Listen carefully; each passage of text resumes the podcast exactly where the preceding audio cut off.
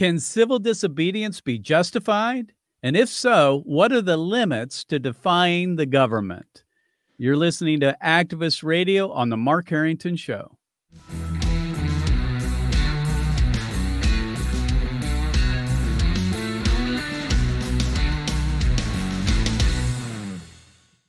Mark Harrington Show is brought to you by Created Equal, and you can support our ministry by going to createdequal.org. Well, folks, we got some uh, breaking news today.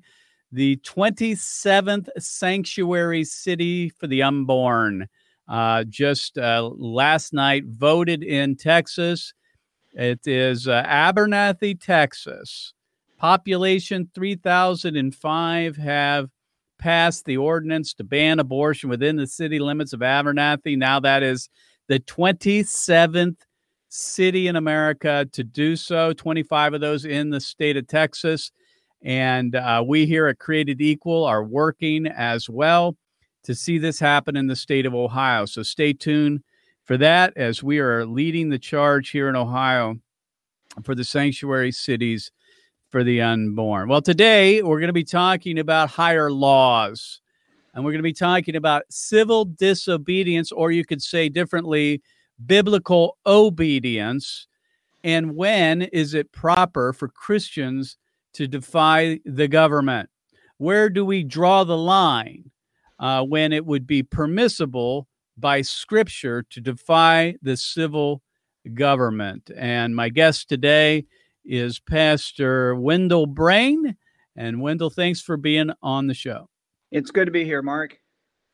So, Wendell and I know each other because uh, Seth Dreyer, my colleague here who helped me launch Created Equal in 2011, was the youth pastor there at uh, Wendell's church, which is Trinity Evangelical Church in Fort Wayne.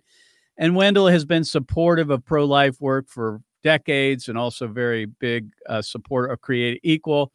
And I joke with him that we steal his uh, his people all the time. they, many of our staff and interns have come from Trinity Evangelical Church, and so we're very thankful for Wendell and his his support. Uh, and, and, so the reason I wanted to bring uh, Wendell on the program today because he has a history of um, participating in Operation Rescue, which was back almost 30 years ago or so, which was the largest civil disobedience movement in American history, where Christians, some 70,000, went to jail to defend the unborn. He's also been sued by uh, pro abortion advocates for his advocacy for pro life issues. And so that would, to me, you know, obviously Wendell's got some credibility when it comes to the understanding of what constitutes biblical uh, civil disobedience. So, so I wanted to talk to him about that today. But first, Wendell, I just want to go back, if you would, tell us a little bit uh, your story uh, in the beginnings of Operation Rescue, how you got in it, and then what led to the lawsuits, which dragged on for years. Yeah, well, I first uh, my first rescue was actually Atlanta, Georgia. At the time, this would be I think 1988, August and mm-hmm. James Dobson and Jerry Falwell and and yep. um, James Kennedy, a number of a number of these Christian leaders were encouraging Christians to go and participate in this, and and um, I did that and spent ten days in jail and was uh, found the whole experience to be pretty miserable in jail, and so I came back home and said, okay, I paid my dues. I'm not going to do anything like this again. I've you know uh, carved my mark in my gun, so to speak. I and um, but then uh, a number of us in the Fort Wayne area got together and we started thinking about our own local abortion clinic and decided that it was time to do something here locally and not just go to big events nationwide, but to see if we could uh, make an impact in our own city. And, and we did, and we had several rescues in Fort Wayne, which did result in um, lots of people getting arrested around, I think there were around three, maybe 400 different arrests just in the Fort Wayne area and um, and then my um, my friend Brian and I uh, were sued in federal court as a result of this.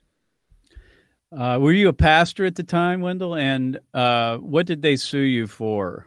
Yeah, I was a pastor initially, and then I res- and then I left that to go into full time pro life work to lead what was what became known as Northeast Indiana Rescue. And the lawsuit, um, it was actually a RICO lawsuit, and I didn't never heard Mhm. of RICO. I didn't know what it meant, but later learned that it had something to do with interstate mobster, uh, interstate criminal activity by Right. by the mob. And somehow they they got they brought in a big gun lawyer from the National Organization of Women from New York City, and he came and he successfully won this lawsuit, and we were ordered to pay the abortion clinic sixty-six thousand dollars. And um, at that time, because I made at that time my salary was under fifteen thousand a year, so when you said sixty-six thousand dollars, that was like having me pay a million. And Yeah. um, so we never paid it. We were we were actually judgment proof. They brought us to, into court several times trying to shake money out of us, but we didn't own anything. We rented. We uh, I mean, we just lived very frugally, and they never got a dime from us on that. And they spent thousands of dollars trying to get money from us. So it was kind of an adventure during those years.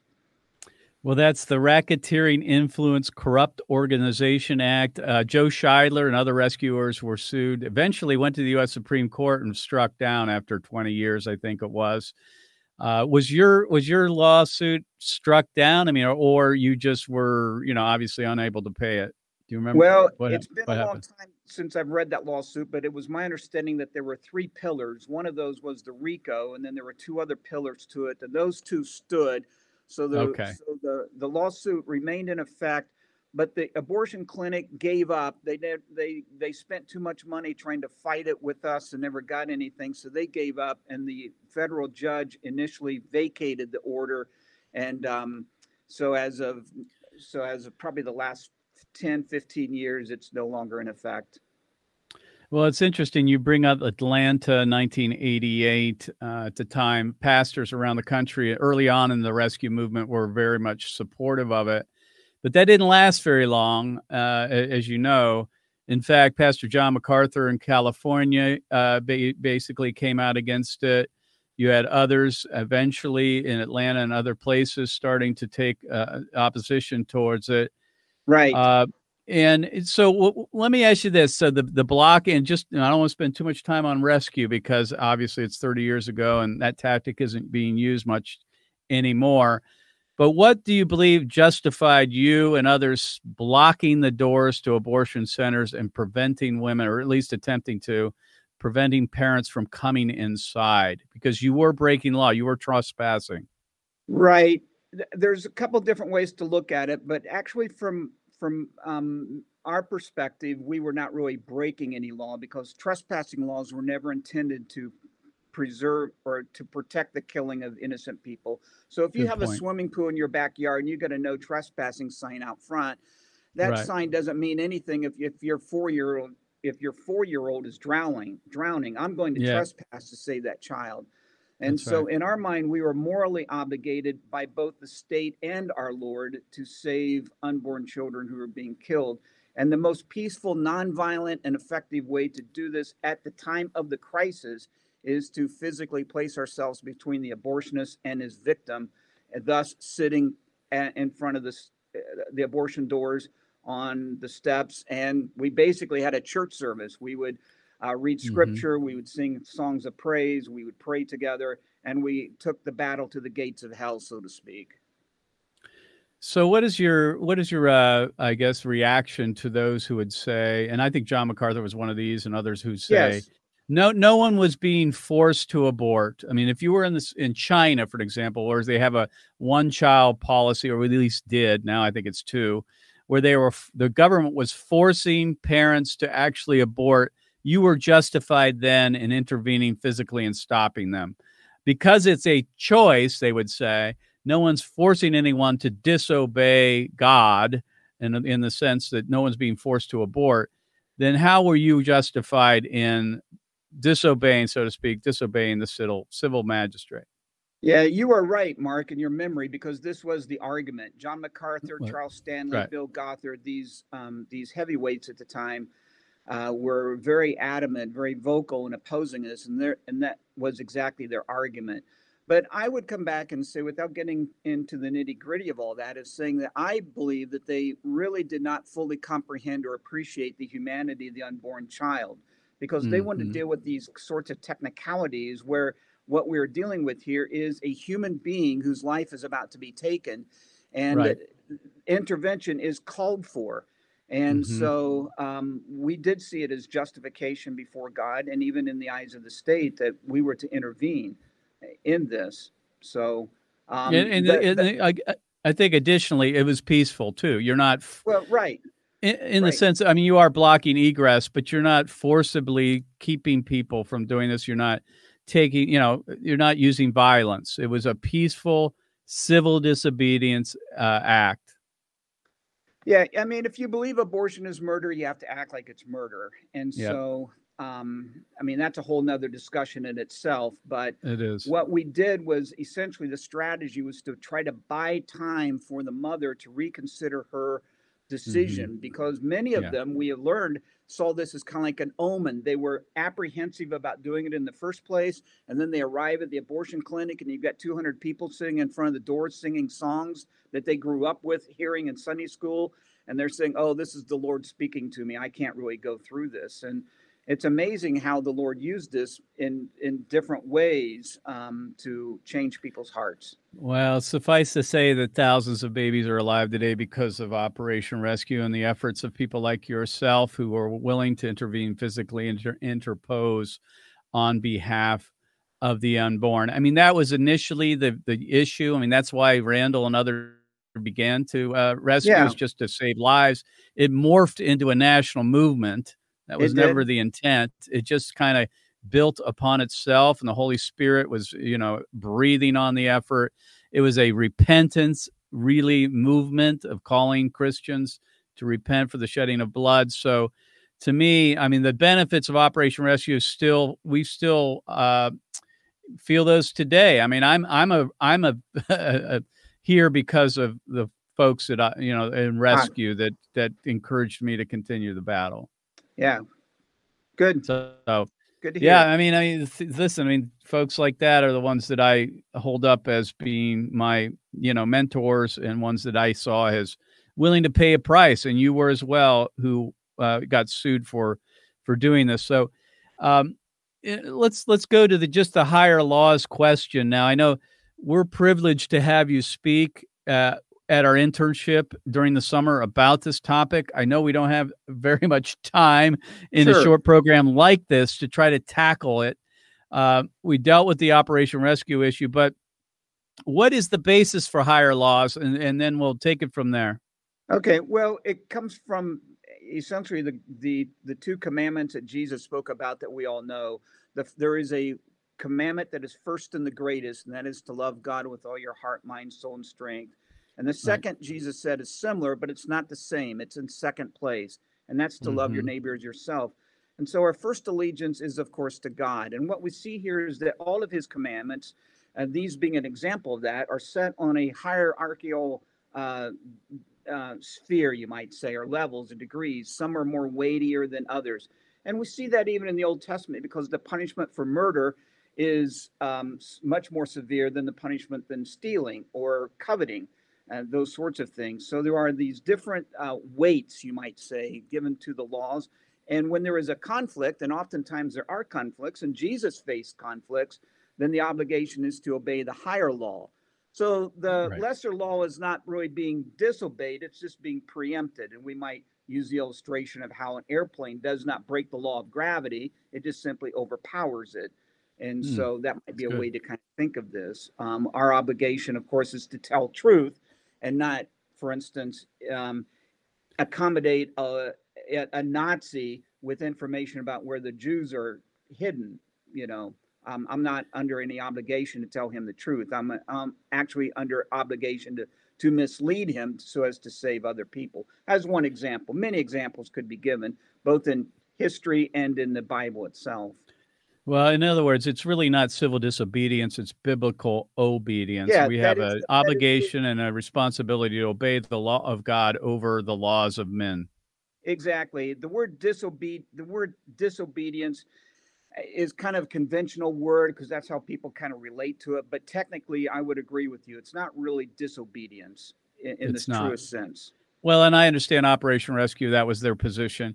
You know, it's interesting you say that there's a hierarchy of uh, of law, if you will. You know, obviously one sin keeps us out of the kingdom, um, but there are levels of how those affect individuals and and things. And you know, I hear people say, you know, all sins are the same. you know, I'm like, well, hold on a minute.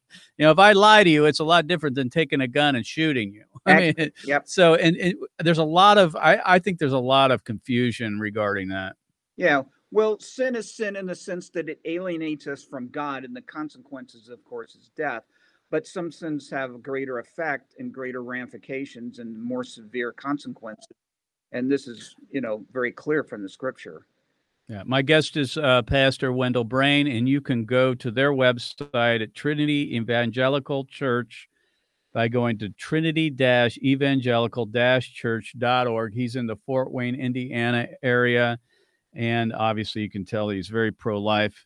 Uh, Wendell, if you would, I want to go to what are the limits to this type of action? We see a couple of examples in the Bible uh, there's been a lot of talk about this recently because of the COVID stuff. You know, we've had pastors arrested in Canada.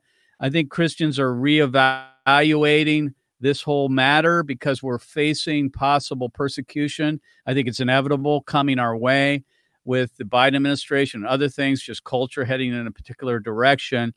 Uh, if you could speak generally about the limits to this type of uh, higher law ethic.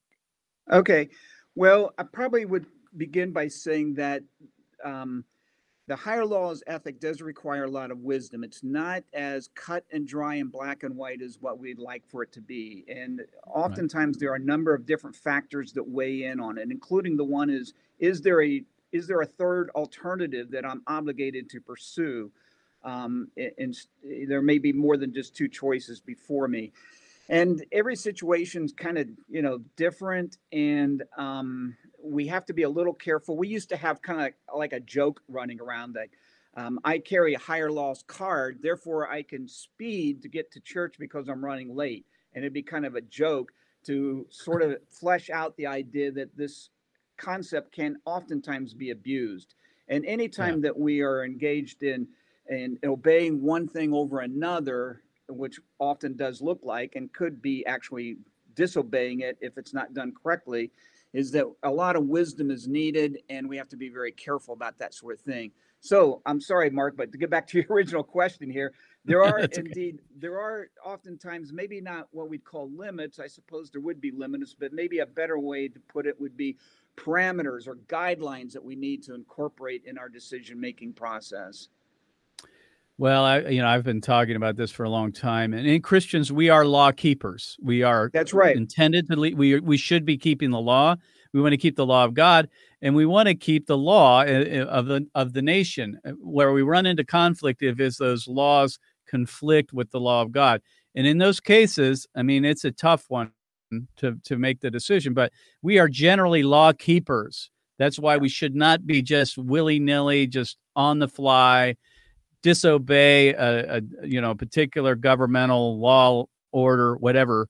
And i think unfortunately you know christians are it seems like lately we tend to take a little bit more latitude on the breaking of laws. Yeah. And we don't have a whole lot of time but i do want you to just comment. We're seeing things in in canada happen. I know canada is different than uh, united states when it comes to the covid restrictions. Churches there are told not to meet they can't assembly. Pastors have and are continuing likely to be arrested. What are your thoughts on that? Yeah, I would say that I'm certainly no expert on this, and I think that um, a lot of wisdom is needed. I, I, on the one hand, am sympathetic to the idea of genuine safety for the community. So, for instance, churches yeah. on the West Coast during World during World War II would turn out their lights at night to mm-hmm. um, uh, not reveal uh, for enemy potential enemy bombers coming from Japan. And I think that that's very legitimate and the right thing to do. My fear is that now, in the name of safety, the government and other powers to be are going to use that as an excuse to really to to step on us. And so, mm-hmm. a lot of wisdom is needed on this. I'm very sympathetic to the churches who defy the government's orders to shut down because the scriptures are clear that we are to meet. The early Christians found ways to meet secretly to get around the the restrictions that were imposed upon them, and I applaud them for doing it. But I think before a decision like that is actually made, we have to really, if that were to happen like here in America, every church is going to have to think very carefully about all the factors that are involved and and the long-term ramifications of those decisions. My guest again is Wendell Brane, uh, pastor at Trinity Evangelical Church in Fort Wayne. Folks, uh, I want you to take action. And first of all, you can sign up for our Day of Action, which is an opportunity to be taught by some of the best pro life apologists around, including my good friend and colleague here, Seth Dreher, who, who just just recently got his master's degree at Biola on bi- uh, uh, bioethics degree there, and so he's well equipped, and he will be leading the way there. June 13 and 14. You can sign up by going to our website at createdequal.org. That's the day of action. It takes place here in Columbus. It's basically two days. It's one evening and then a full day of activism, one day of training and a full day of activism. And you can sign up by going to createdequal.org and just click on the day of action. That'll take place June 13 and 14. We will train you in pro life apologetics. And more than that, we'll put boots on the ground. That's what we believe in, that you learn by doing. Uh, so, uh, uh, uh, Wendell, we got a, a couple of minutes left, not a whole lot here. Let's talk about the pro life movement as it is right now. Uh, you know, I was at the beginnings of Operation Rescue. I saw it all unfold there at the end. Then with the passage of the uh, the FACE law, freedom of access clinic entrances for, and for all intents and purposes, pretty much ended the uh, Operation Rescue movement per se. There's been a little bit of talk about revitalizing that. There's been something we call Red Rose rescues, but there's also something else and i know that this is this is kind of new on the horizon for some people but it's been something i've thought about for years and that is the civil magistrate let's say the state of ohio the governor uh, you know attorney general whatever passes and legislature passes a bill that outlaws abortion altogether the governor signs it and then immediately the courts say well that comes against roe v. Wade uh, I've been calling for the government at some point just to say, no, we don't recognize Roe v. Wade as law. It's bad law. It's an opinion. We're going to enforce the law as written. And that would defy, if you will, the federal government, at least the ruling of Roe v. Wade. What are your thoughts on that? Well, I would, I think that's a great strategy, great tactic, and I, I think that's well justified. The question, of course, would be, can we actually pull something like like that off? But in theory, right. I would I would give that that idea a, a, a definitely yay and amen. Um, but I some some of the times I kind of think of the whole just war ethic, you know, that took mm. that Augustine and others had to work through in years ago. And one of the one of the factors of that would be you should not engage in a war unless there's a reasonable expectation of success, because you can That's end up point. with with a lot of innocent blood on your hands for no for no reason. And so I don't know how that would actually compare to this, except to say that if this could be pulled off and there's a reasonable expectation of success for it, then we should put our weight and and get up and go behind all that the best we can. But I'm a little apprehensive that we have the means and the resources to do it. Well, and I agree with you there. I mean, we do uh, want to be practical, and I know the word pragmatic takes on negative connotations in the pro life movement or Christian circles sometimes because people say, well, you don't have enough faith in God. I'm like, well, I didn't detach my brain either when I came to Christ. You know, I, yeah. I, I should be discerning and using wisdom to think whether we have a reasonable expectation of success here but I've been calling for something of that nature, and I'd love to see a path or a, a, a governor and a state nullify Roe v. Wade and see what happens. I'd be supportive of that. Well, uh, when we got a, we got about thirty yeah. seconds, forty five seconds. If you would wrap it up and just kind of speak to our audience here, uh, someone who's been in the fight for thirty some years as a pastor, you've gone to jail, you've been sued, now leading a congregation uh, you know, we cannot win without the church. Yeah, we, we need everybody to put their oar in the water. And this is as you've heard, not a, a sprint. This is a marathon, and so we yeah. have to be at it in a steady way, ongoing. We can't become discouraged and give up because we lose a Supreme Court decision here or there, or a piece of legislation doesn't make its way through like we had hoped. We have to keep pushing on. And um, we are probably making more inroads than what we realize. But as we all mm-hmm. know, we're called to be faithful in this because the unborn children, when you think about them, who among us needs us the most? I mean, they're in the most of an orphan among us. They are they are the, the most helpless they are the most needy and we they're they need someone to be their advocates and that would be us every one of us my guest has been reverend wendell brane pastor wendell brane from fort wayne and we appreciate him being on the program we'll see you next time folks Thank god you. bless you god bless america and remember america to bless god You've been listening to Mark Harrington, your radio activist. For more information on how to make a difference for the cause of life, liberty, and justice, go to createdequal.org. To follow Mark, go to markharringtonshow.com. Be sure to tune in next time for your marching orders in the culture war.